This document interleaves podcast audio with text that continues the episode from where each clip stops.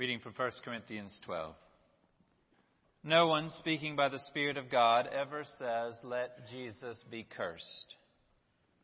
And no one can say, Jesus is Lord, except by the Holy Spirit. Now there are varieties of gifts, but the same Spirit. And there are varieties of services, but the same Lord. And there are varieties of activities, but it is the same God who activates all of them in every one. To each is given a manifestation of the Spirit for the common good.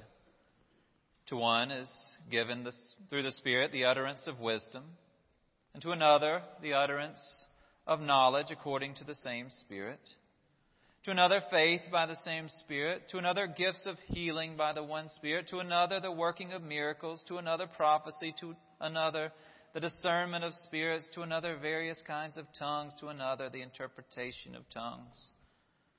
All these are activated by one and the same Spirit who allots to each one individually just as the Spirit chooses. For just as the body is one and has many members, and all the members of the body, though many, are one body, so it is with Christ. For in the one Spirit we were all baptized into one body, Jews or Greeks, slaves or free, and we were all made to drink of the one Spirit. The word of the Lord. Thanks be to God. One time when I was playing high school basketball and made the game winning shot, that sounds a bit braggy, doesn't it? Let me start over.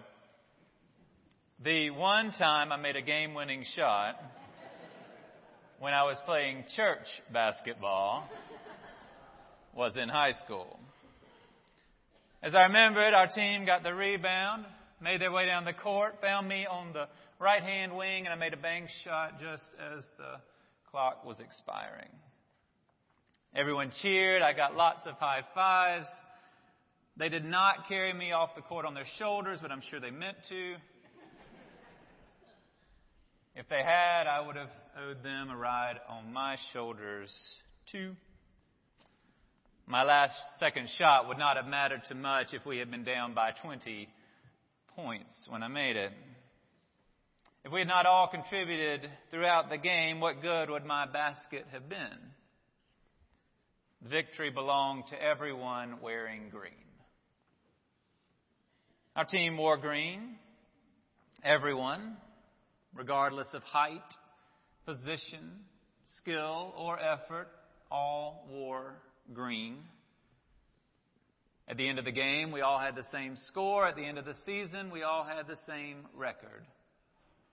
That's what it means to be part of a team. If you're motivated by individual statistics, play an individual sport. If you're on a team, realize you're on a team. The church is a team. Peter may have given the first recorded sermon after Pentecost, but Stephen was quickly brought into service. Paul became a great evangelist for the ministry that Barnabas helped to fund. Lydia showed the apostles hospitality while James wrote letters reminding Jesus' followers to love, which he noted is marked by what you say and how you say it. Countless others were drawn to Jesus in ways that did not get them named in the Bible, but that kept the movement moving. It's because of followers we've never heard of that we've heard the gospel. You won't get your name in the Bible. And probably won't receive the award for most valuable Christian. But you are part of a team that is called to keep the movement moving. Our administrative staff was in Tennessee this week for an ACS conference. We relied on volunteers to keep the office opened. I went to thank the two who had given the most time in order to do that, those who sat at the front desk. They thanked me in return for having the opportunity. One talked about how grateful she is to be part of a church that has this many ministries going on. things you don't know about until you sit in the central command center and take all those calls. She said what I'm glad to hear every time I hear it. I love being part of a church family like this. If you're only here on Sunday mornings, you get a pretty good idea of what we have in terms of worship. You hopefully know something about Sunday school, and you might have read articles about the various missions and studies going on. But you've only experienced a small portion of the ministry of your church or the many persons who make it happen. Some of those get mentioned, many do not. Some get thanked, none sufficiently. But they do it because they are led by the Holy Spirit. The ongoing active ministry of the church is the ongoing activity of Pentecost. Pentecost was not an event back then. It is an ongoing event of which we are part now. Pentecost is much more than the time that the apostles spoke in languages that they did not know.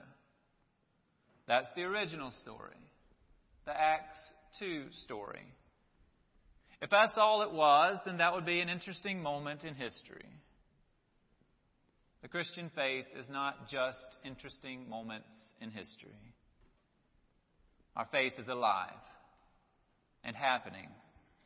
The Spirit continues to work among us. The Spirit chooses to remain with us, and whether you're gifted to speak in tongues or interpret those tongues, or have faith so as to move mountains or can heal, is less important than why you have those gifts and what we together do with them. Some are better pitchers. Some are better batters. Some are better fielders. But you'd better have some of each if you're going to actually try to win the game.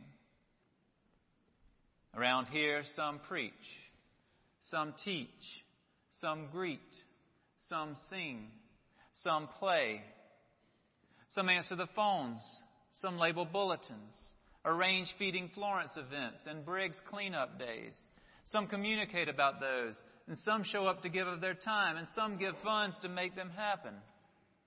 Some represent the annual conference to you, and you to the annual conference. Some go to a parking lot every Saturday morning to make sure that people have the necessities they need to live. Some make decisions about how to repair a roof, and others make decisions about how to fund that repair. Some visit. Some set out dinners, and others collect the money. Some decorate some fill chalices, and some clean up bread. Some. I could go on and on, of course. I could fill a whole sermon with some of the things we do, and I still wouldn't get all of those things in there. And whatever it is that's your passion for ministry, it would come too late in the list for what it really deserves to be. Of course, the thing that we're most passionate about is the thing that we think is the most significant about our ministry. The rest just can feel like nice add ons. Isn't a lot of what we do nice to do, but not really the result of the Holy Spirit among us? Well, how would we know? There's no final score to point to, no season record to post. On this team, we have to look for other indicators. It's certainly the case that no church does everything entirely according to the Spirit's direction. We pray because we need the Spirit's guidance. We discuss because we're sure that no one person has all the answers regarding to what, what the Spirit would have us do.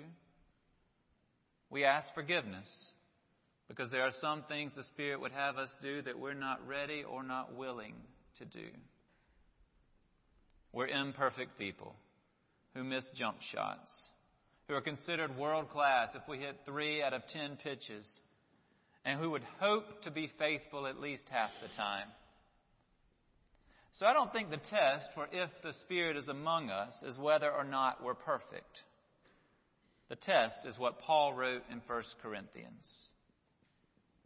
Working against the idea that some gifts of the Spirit, namely speaking and interpreting tongues, are more important than others, Paul asserted that each gift is important. He said the seemingly less important ones, the thankless, off-stage, quiet ones, are actually much more important than they ever get credit for. And those that get tremendous credit are worthless if not operating out of love. If you have the gifts of tongues, he said, and do not have love, you are noisy gong. If you have prophetic powers and understand all mysteries and all knowledge and have all faith so as to remove mountains but do not have love, you are nothing. The idea that you're more important or more faithful or more Christian because your gifts impress others is wrong. Each gift matters. We need each other's gifts to be made complete. We need a variety of gifts to be made complete. When the Spirit chooses to give spiritual gifts, it is never for our personal gain, but for the sake of the team, the church. The gifts are for two purposes. So we can say that Jesus is Lord and then live that for the common good. That's the test. How do you know that the Spirit is at work among us? It's when our words and deeds reflect Jesus and our actions benefit the community. It's when we as a team live in ways that witness to our faith. Paul was tired, tired of the divisions in Corinth. Divisions that were impeding their ministry.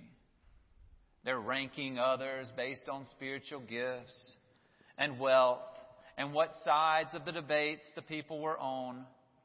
Meant the good that could have been happening, the professing of Jesus that should have been happening, the growth of the movement, the very things the Spirit would choose for them were being hampered. He wanted no more of that.